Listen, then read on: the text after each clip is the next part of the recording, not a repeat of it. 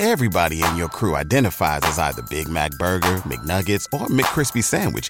But you're the filet fish Sandwich all day. That crispy fish, that savory tartar sauce, that melty cheese, that pillowy bun. Yeah, you get it.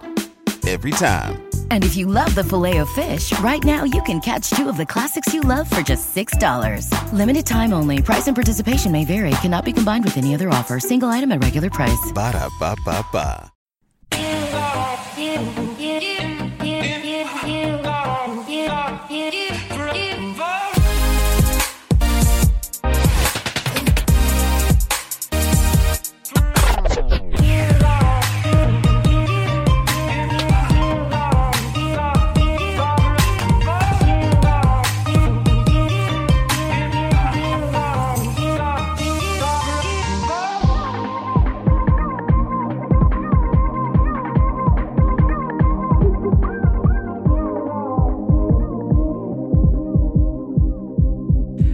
Right, welcome everybody to the Lakers Legacy Podcast, where from last summer to this summer, the Lakers roster build is night and day.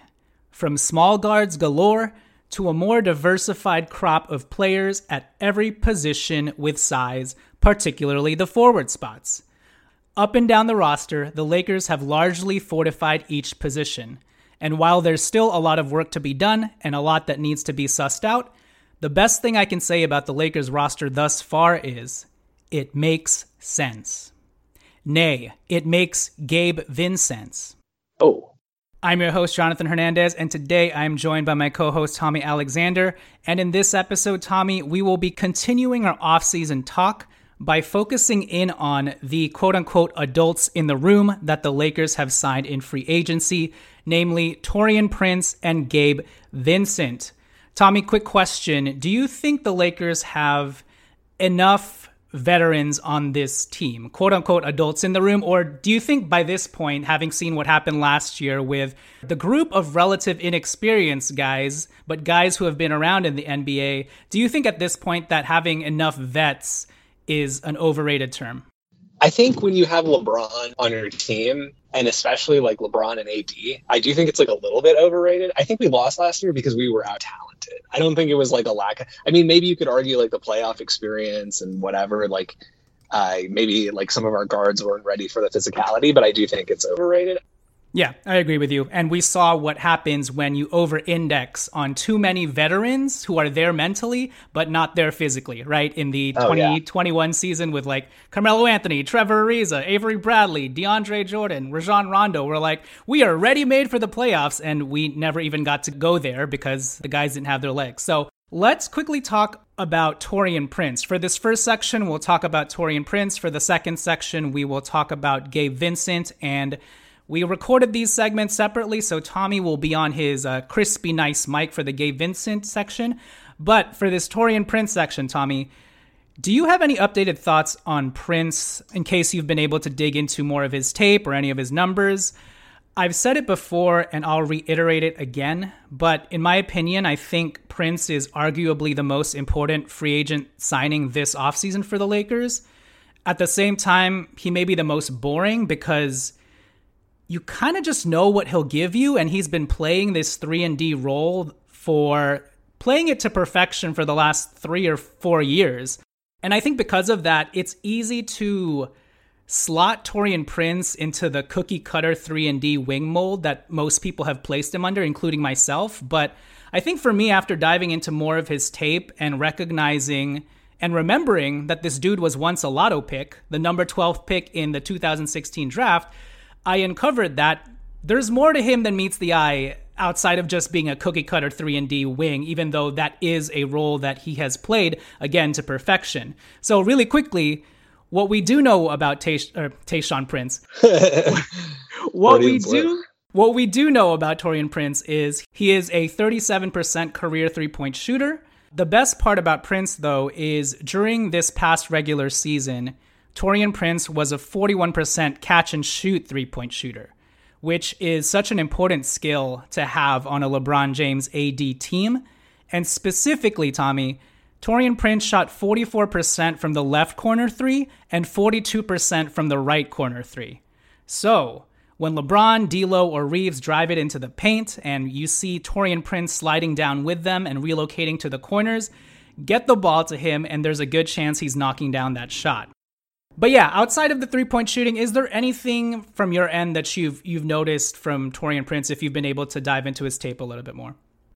Yeah, I mean it's it's it, it's so easy to get distracted by the three point shooting because it's been such a glaring need um, at that position for so long, and you know the measurables of a three and D wing. Like, I, I think like I'm definitely one of these people who got sucked into uh, just assuming like that's who this guy is. Um, but like you said, he does some other things with the ball. I mean, it's like it's hard to say because I've personally never watched him that closely other than his highlights, right? So it's like in the highlights, it's like he is doing kind of the things I guess he's more known for. Um, but the ability to switch on defense, um, and yeah, the ability to not just be a guy who, you know, is going to stand in the corner and catch the ball and only shoot open shots. Like he he has the ability to do some things, and it sort of fits like the model of what we're going for with you know our signings last is certainly this year but even like if you're thinking back to last year like basketball players as opposed to like specialists yeah and i think you know when we had kcp it's kind of like we have kcp who's three inches taller in Taurean prince and mm-hmm. by that i mean one observation that i've made looking at his tape more closely is the fact that he's a very good attack the closeout sort of player off his own dribble. Like he's pretty comfortable putting the ball on the floor and taking it all the way into the rim and finishing. He's very physical as well when he gets it into the lane. He's also not a bad passer off the dribble. And as I referenced earlier, I think we forget that this dude was a number 12 lotto pick in 2016 and that in order to be a lotto pick, you have to sort of possess more than just being a typical 3 and D guy, right? And yeah. I think in college, he possessed like a lot of that off the dribble creation skills that gave him some upside intrigue as a lotto pick. Like, for example, his senior year at Baylor, he averaged 16.6 rebounds, but also two assists. And that's something that I've found from Taurean Prince that he's not just going to settle for the three point shot. Yeah. If a defender closes out hard on him, he's going to drive it all the way to the rim and either finish himself or pass it to a big man or pass it back outside. And like you mentioned, that's the type of player that we want in our offensive system guys who are versatile and can do a number of different things. And so that's something that surprised me where I was like, okay, this isn't like a prototypical Dorian Finney Smith DeMarre Carroll, who's ironically now on the Lakers coaching staff. This isn't the prototypical one-dimensional 3 and D role, which again, Taurean Prince can do, but he actually has something in his bag where he's not just going to settle for threes. Even in early transition opportunities, if he gets the ball and he sees a mismatch, he'll take that guy off the dribble and go straight to the rim. Now, you're not often going to see him like shaking and baking and like crossing dudes over, but because he has pretty tight handle for a guy who's just going to be a tertiary dude who the defense is isn't necessarily actually I don't want to say they're not necessarily going to hone in on him, but as opposed to a guy like Troy Brown who we had last year, often when the ball got to Troy Brown, he just kind of had to keep the defense honest and shoot that three-point shot, right? Yeah. For Taurean Prince, dudes are going to close out hard on him because they know he can make that three.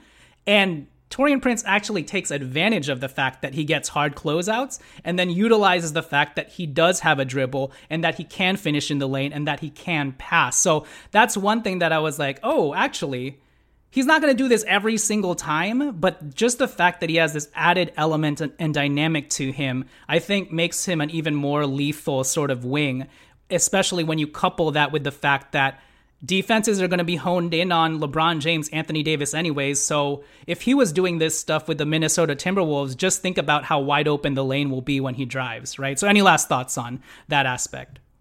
Yeah, I mean it's it's kind of like if you think about players we've had in the past, right? It's like Taurean Prince is way more on the Kyle Kuzma end of the spectrum than he is on like the Danny Green end of the spectrum. Yes. And we've seen in like these deep playoff runs, right? Like if you like guys are going to pick on weaknesses, right? And it's like the broad stroke, like, oh, this person's a poor offensive player, this person's a poor defensive player. Like that's, I feel like what fans and and analysts even on TV like tend to focus on but there's like layers to it right so it's it's like you can be a quote unquote decent enough offensive player but if the opposing team knows that you're a corner spot up three point shooter like Danny Green and all they have to do is close out on you because if they close out on you you're not going to be able to do it's not like you're going to pump fake and take them off the dribble to the rim right like Danny Green, KCP, like guys like that. Like KCP obviously has gotten better over the years, but it's just kind of a difference than like having a guy like Kuzma who is not necessarily you know as elite of a, a perimeter shooter, but like he can do things with the ball. You he keeps the defenses guessing, and it's like we've seen this for years and years and years with these Spurs systems, even the Nuggets system, right, with Malone and and um and now the Lakers with Ham obviously the Bucks with Bud. Like it's the focus on offense is seems to be a lot more based on getting guys who are going to keep the defenses guessing as opposed to we know if the ball goes to the corner to Taurean Prince, he's going to shoot. You know what I mean? So it, it's like you said, it, in many ways, I think is going to end up being the most important signing uh, for our team. But it's just like it's such a nice skill set to have. I just and it's like the fit is so obvious and easy, and it just you can already kind of see like Taurean Prince like getting his a decent payday next summer because he's going to have the opportunity here and he should thrive in it. Yeah, and he's a guy who doesn't complain about his role, even though he does have these skill sets. And again, just the way that he's going to make the defenses bend and catch people off guard because he can actually pass is is crazy to me. And it's funny that you can even arguably say that Troy Brown probably had a better handle and more point guard playmaking skills than Taurean Prince, but because Troy Brown can't shoot the way Taurean Prince does, he often just had to take that shot because what was he going to do if he t- attacked the closeout? The paint was clogged, right? But with Taurean Prince, it's going to be a totally different dynamic, and so I'm excited to see that in play. But having said all of that, at the end of the day, for the most part, Taurean Prince is still going to take that shot and largely hit it, right? 44%, 42% from the corners, which is amazing. So, yeah, that'll do it for our quick update and updated thoughts on Taurean Prince. Why don't we take it to break? And when we return, we're going to talk about the other young vet that the Lakers signed in Gabe Vincent. I'm going to bring up some of my ongoing concerns with his acquisition while also highlighting what intrigues me the most about his skill set. So we'll take it to break and we'll catch you guys after the turn. And Tommy will be on his uh, nice and crispy mic for that segment. So, yeah. Everybody in your crew identifies as either Big Mac Burger, McNuggets, or McCrispy Sandwich, but you're the filet fish Sandwich all day. That crispy fish, that savory tartar sauce, that melty cheese, that pillowy bun. Yeah, you get it every time. And if you love the filet of fish, right now you can catch two of the classics you love for just $6. Limited time only. Price and participation may vary. Cannot be combined with any other offer. Single item at regular price. Ba da ba ba ba. Hey guys, quick call to action for yours truly, the Lakers Legacy podcast. If you guys have enjoyed our off-season content this season, especially our NBA draft content, and you guys have gotten all the little nuggets and hot takes that you've needed, if you love all of our Moneyball margin options on the free agency market and stuff like that that we've thrown out in the past. If you just enjoy consuming our content, please, please, please take a moment to rate and review us five stars on the Apple Podcast app. Also, please take a moment to give us a five star thumb tap on the Spotify app. Just search for the Lakers Legacy Podcast on the Spotify app and click that five star dial at the top of our page. It's that easy to do. Everybody has the Spotify app. We would greatly appreciate it. It will do a lot in determining the future of the show moving forward, especially as we head into the 2023 24 season. But for those who have supported us and continually listened, shared, subscribed, given us reviews, given us five stars, for those who have given us money via Patreon, we truly appreciate you. If you haven't done any of these things yet, please consider doing so. It would mean a lot. And again, at this point, it's the only thing that drives this show. With that said, Thank you for consuming our content, and please enjoy the rest of the show. All right, Tommy. So I know we've already talked about this player in our off-season recap, but I wanted to talk to you more about Gabe Vincent. So, Gabriel. let's talk about Gaby's dollhouse. Gabe. As I've said before, Gabe Vincent is a very frisky, swaggy, dynamic shooter especially off the bounce. If you play drop on him or go under on a screen, Gabe Vincent will let that thing fly and kill you. But as someone who actually watched Gabe Vincent play throughout the regular season and did so with a heavy investment on how he played, because I placed some very specific player prop bets on him, mainly for him to pass like nine points or so. But having placed those player prop bets on him, I was able to see the inconsistencies in his game. So I again just want to forewarn Lakers fans about his play, specifically his shot selection, because on one night, Gabe Vincent is liable to give you 22 points on 5 of 10 from 3.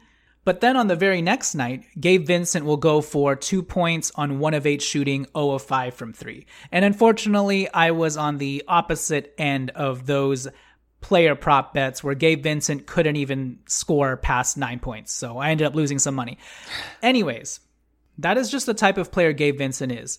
Hot on one night, cold on another. Now, with regards to some of his other deficiencies, and his most glaring weakness to me is the fact that outside of him being a 6'2, 6'3 guard, is he's not a downhill paint attacker. Yeah. He does not get all the way into the lane and finish. In fact, his layup percentage last season, and I mentioned this on Twitter, his layup percentage last season was a paltry 50%. He only converted 67 of 133 layups. 50% on layups is very bad because yeah. you're right at the rim, Tommy. So D'Angelo Russell, in comparison, converted 67% of his layups at a much higher volume 136 of 202. And again, D'Angelo Russell already isn't a player that you'd call an aggressive paint attacker, and yet he's blowing Gabe Vincent out of the water in that department. It's one thing if he also had Dennis Schroeder's ability to drive it down defenses' throats with quickness and physicality, and he was able to draw fouls and convert at the rim. But Gabe Vincent doesn't do any of those things. I guess my biggest concern is just that at the end of the day, he is a 6'2, 6'3 guard who, if his shot isn't for real or it's not falling, you wonder how effective he can really be because if we just look at the actual tangible stats, his percentages are all over the place. Yeah. Now, in the playoffs, he shot 38% from three on high volume, knocking down 2.3 threes a game. So you love that. But last year in the playoffs, he only shot 31% from three, hitting just one a game. And then in the regular season, for his career, he's never shot even 37% from three on the same volume that he did in the playoffs this past season at 2.3 makes. He is a career 39% shooter from the field in general and a career 34% shooter from three. And last year in the regular season, he only shot 33% from three on 1.7 makes. Now, in 2021 22, he did shoot 36.8% from three on 1.8 makes, and that was his best year. But the year before that, he only shot 31% from three hitting just one three a game. And then his rookie season, he shot 22% from three on 0.7 makes. Now, if we look closer into where he was getting his shots, Last year in the regular season, he only shot 34.7% on catch and shoot threes, which is a very important number given the fact that on a LeBron James led team, the majority of your shots are going to be in the catch and shoot variety. So yeah. Gabe Vincent only shot 34.7% on his catch and shoot threes last year. In comparison, a guard like Jevon Carter knocked down 43.9% of his catch and shoot threes. And then Extending that out to his pull up threes, Gabe Vincent only shot 32%, which is understandable because pull up threes you're supposed to shoot worse on, but it wasn't any better with regards to him off the dribble. Now, in the playoffs, to his credit, he did shoot 44% from three from catch and shoots, which is encouraging. And while he did do that during the most important stretch of the season, again, it is a smaller sample size. Now, to counteract my own points, it does seem like Miami fans really love this guy and stand by him. They can attest to his character, his mettle, his gamesmanship, him showing up when the lights are brightest, never backing down. So I think mentality wise, heat culture wise, Gabe Vincent being this gritty sort of competitor, all of those things line up perfectly for what a LeBron James led team would want. And not to throw D'Angelo Russell under the bus, but I don't think you'll see Gabe Vincent have the same sort of mental breakdown that D'Lo had in the Denver series. And at the very least, you know that Gabe Vincent will always compete defensively, if nothing else. Yeah. In the last episode, I described him as a Mario Chalmersy type of guard, especially as it pertains to being an off ball guard on a LeBron James led team. But I can also see some Isaiah Thomas in him. Like when Isaiah Thomas was on the Lakers, not the most recent washed up stint when he was on a 10 day, but when he was with the Julius Randle Lakers, like the first time when we traded for him and he still had a little bit more juice. Do you remember that? Yeah. Just like Isaiah Thomas, when he had it going, he was pulling up from three with no hesitation off the dribble. He's hitting these crazy mid range jump shots that are tough to hit. He's not really getting into the lane, but sometimes he'll hit you with a nice first step or a hezzy crossover and take it all the way into the lane for a nice layup or even a nice floater. Gabe Vincent does have those tools in his bag. So yeah, Gabe Vincent would be that type of player when he's on. But again, when he's off, he's really off. And I just want to warn Lakers fans about that because if Lakers fans were complaining about Malik Beasley's shot selection, you guys are going to be very surprised by the types of poor shots Gabe Vincent takes. Like the transition pull up threes from out of nowhere can be very grating if he's not hitting, and it could stop all of our momentum as a team when he does that type of stuff. So, yeah, look, my top line thought on Gabe Vincent is I love him as a get for the Lakers in a vacuum, especially when you factor in that he's replacing Dennis Schroeder. But I'm just trying to be more realistic about my expectations for him in contrast to most Lakers fans who just saw his most recent playoff run and are crowning him the starter over D'Angelo Russell. Meanwhile, I'm sitting here like, wait, what? The same D'Angelo Russell who shot 48% from the field and 41% from three for the Lakers, averaging 17 points and six assists. Yeah, let's not do that just yet. Yeah. But yeah, any additional thoughts on Gabe Vincent? They are clearly taking a a swing on the fact that his three point shooting is what he showed during the postseason. That's the risk, right? I think with the Schroeder comp, like not that you were necessarily directly comparing these guys, but like in terms of like the impact and maybe why we would pay for a guy like Vincent, he he I mean look, I agree with you he doesn't have the innate playmaking. That's not the type of guard he is. He doesn't have like the downhill like attack the rim type of pressure. Not necessarily the type of guard he is. So those are two big things. You know, or at least the second one, right, is a pretty big thing we lose from Schroeder last year. But what you're kind of paying for Gabe Vincent for, in my opinion, is a floor. You know, we've talked for a long time about getting like a I don't know, names to throw out and uh, acknowledging that a lot of these guys have different skill sets than Gabe Vincent, but like a TJ McConnell type of like guy that we can put out there as a bench point guard to come in and hound you, right? Like D'Angelo and is going to play the type of defense he's going to play. Austin is going to play maybe more point of attack defense with the starters.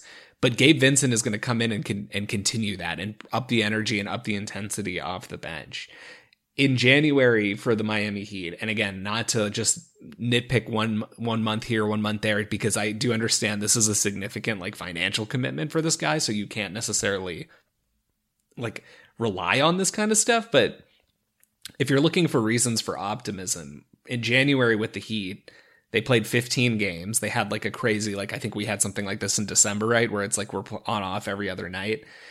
Gabe Vincent played in all 15. The Heat went 10 and 5 during that stretch, and he shot uh, 38% from three on five and a half attempts, over two makes, 90% from the line, and he averaged about 11 points a game.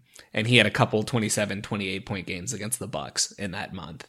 So, you know, there are things like between that and some of the playoff flashes he's shown, there's some reason to be optimistic. But again, even putting all that aside, I think what you're really paying for is like the defensive floor that he brings. Is like you know that that guy, it, and to some degree, it doesn't matter how poorly he's shooting because he's going to continue shooting it.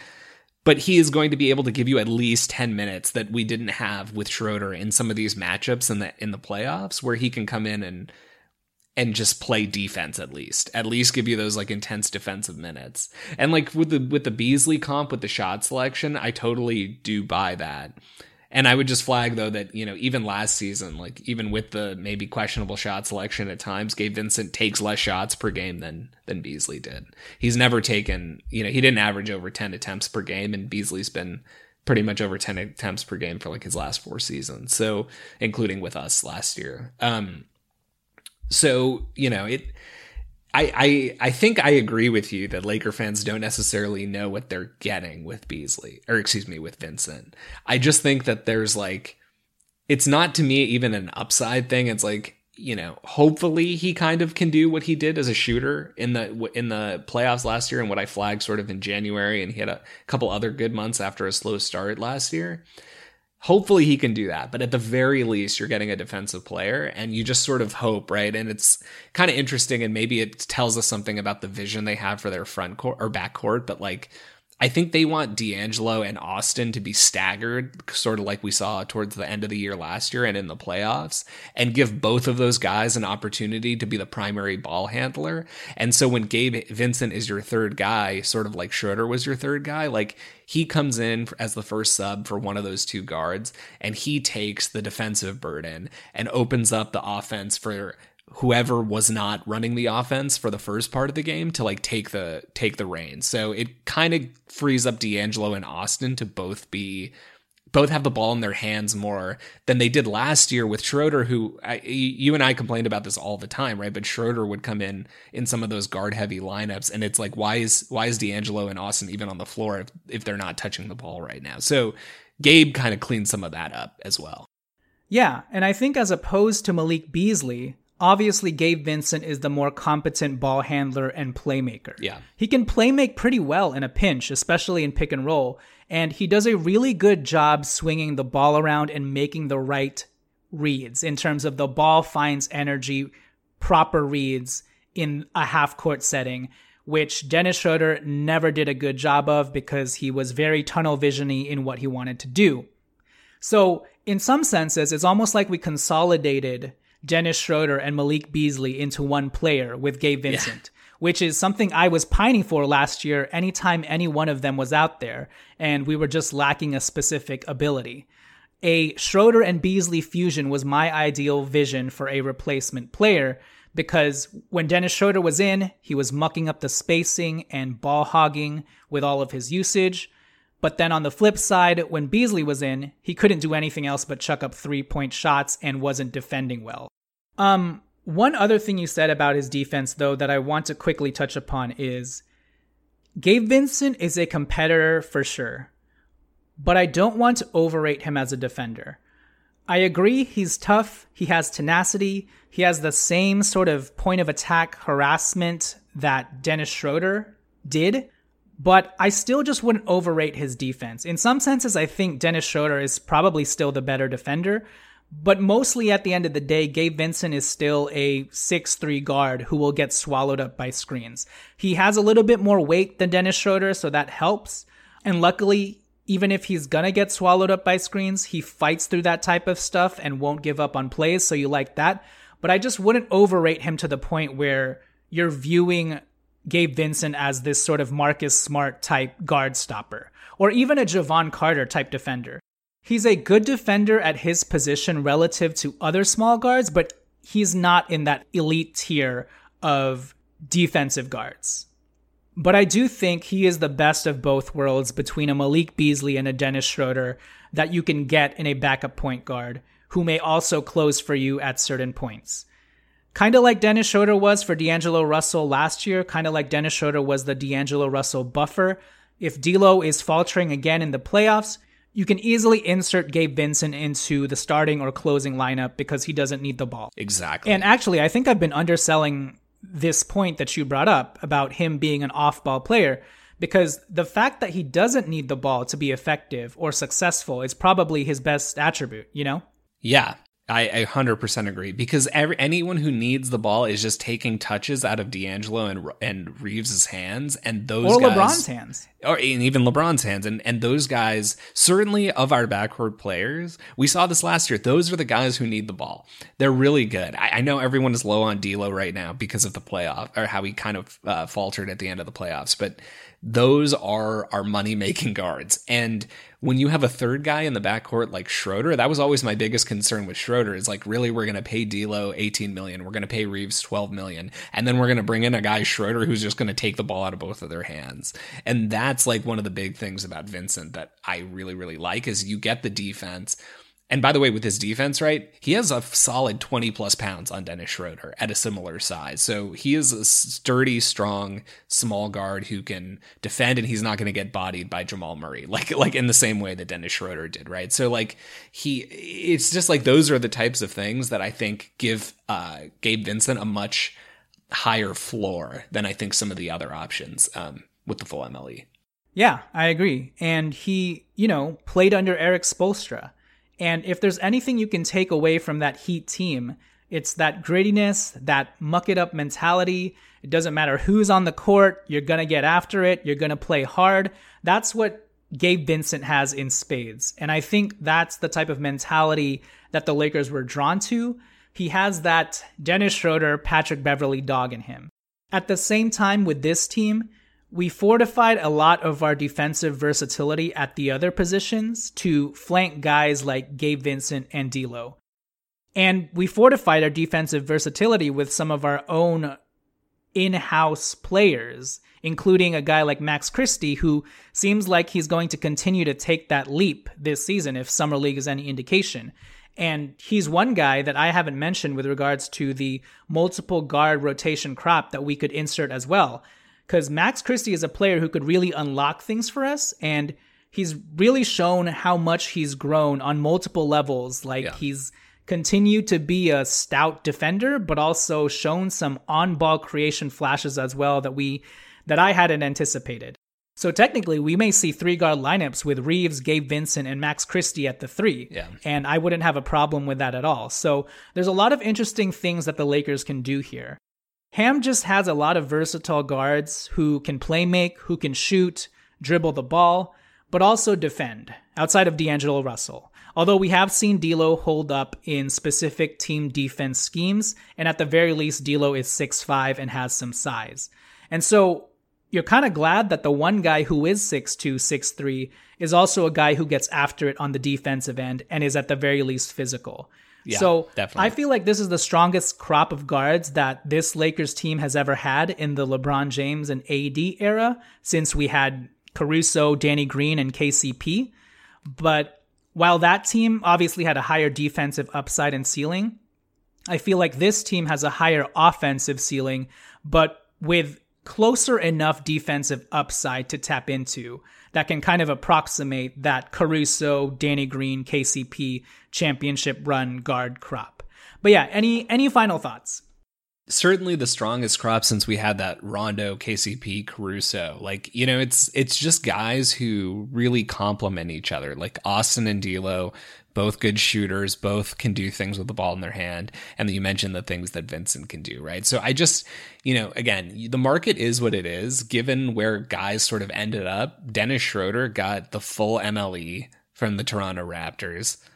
And you know, by the way, there were like rumors going into free agency that teams were going to uh, uh there that he was a candidate for a full MLE from someone's team, and that's why when the rumors came out that we were going to offer him the full MLE, I kind of bought them a little because I was like, well, I mean that they've said that that's his market, and it ended up being his market. So, you know, the market is what it is. That if guys like him are getting bad, then like you know, Gabe Vincent, we know from the reports that Miami was offering him basically like nine million starting in year one, so that's what we had to beat, and we beat it. And um, I think it was worth it to get a guy like that. And by the way, Rob still, you know, maintained 1.9 million of this exception. So like, if someone becomes available at, at the deadline in March, like as a waiver player, like that's money that can be applied to, uh, to picking somebody like that up, or you know, somebody uh, signing another free agent that gets uh, that gets waived even earlier in the season. So factoring in all those things, I just think again, um, getting Gabe Vincent for this price even for the three year deal, you know, it's it just like makes a lot of sense. And and worst case scenario, it doesn't pan out. I don't think this is going to be a super difficult contract to to get out of. So, and you mentioned his safe floor, but I also want to add that on the glass half full side of things, what if we're getting in on him right on his upswing where he's truly hitting his stride. Yes. Where he's really finding himself and we've managed to get him under contract at only $11 million per year during his prime years. So Exactly. that may be the upside to taking a swing like this. And I feel like that's what the Lakers were thinking about when they gave him this three year deal. Because I do believe, even though he's already 27, that there is still some upside to Gabe Vincent that can be tapped into Exactly. maybe the probability of hitting that ceiling and that upside is only at like 5 to 10% because it's rare for a 27 year old to keep getting better to crazy degrees. But the swing is worth it because you know the floor that Gabe Vincent can give you, right? And it's pretty much what he showed last season. And on this team, I think he does fit like a glove with everyone else that we've compiled. As he mentioned himself in his interview, there are enough guys with size at every position and he's the only guy on this team who's 6'2 right now, right? Yeah. Yeah. He's the shortest guy on that's the team. that's crazy. And the fact Yeah. that the one six two guy you have is someone who plays defense, that Yeah. that I can get on board with. So I've convinced myself through the course of this episode that Gabe Vincent is, is a worthy swing and signing. The main point here is just keep in mind his flaws and deficiencies and don't pile on unrealistic expectations onto him. Because I also wouldn't even proclaim him to be a tried and true playoff player who, once the Lakers get into the playoffs, let's not just all assume that he's going to replicate what he did this past year with the Heat. Even this year in the playoffs, he was up and down offensively. Four straight games of single digits, right? Yeah. Having said that, on this team, with a more downsized role, and this is a point I haven't brought up yet, Tommy, but on this team, with a more downsized role, I think Gabe Vincent may even be able to flourish a little bit more. Yeah. Because on the Heat last season, he was their starting point guard because Kyle Lowry was banged up all year and frankly was just washed up. And so Gabe was forced into playing a bigger role than he had to. But on this team, he'll be slotted in more properly as more of a tertiary guy. On some nights, he'll still close. On some nights, he'll still play 30 minutes. But he won't be relied upon to do everything he was doing for the Miami Heat last year on this Lakers team. Hopefully, that doesn't throw him for a loop if he doesn't get the same touches and minutes he was getting with the Miami Heat, but I think throughout the course of his career, Gabe is used to being a role player, so I don't think that should be too much of a problem.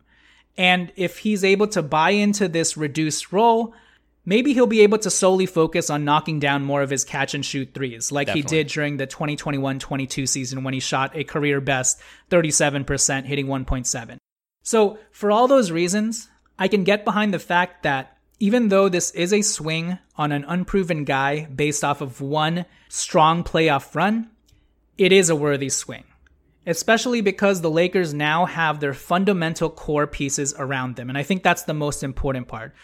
Because we've built the team the right way and saw a proof of concept that actually works from last season, our margin for error for the first time is a lot bigger than it has been in previous years. And Gabe Vincent will just be expected to be quote unquote value added versus be the answer to all of the Lakers' problems.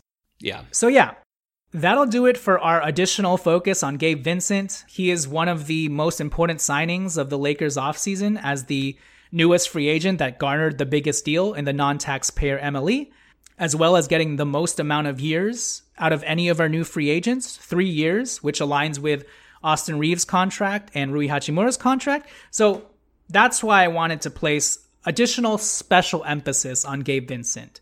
He shall factor in very importantly to the Lakers in the playoffs, but he'll also have a huge role in the regular season as well because replacing Dennis Schroeder's production was crucial. But yeah, with that said, have a great rest of your summer. Everybody stay cool. And uh, yeah, more Lakers to come as we try and trudge our way through this offseason. So, Tommy, I will catch you later. Peace. See ya.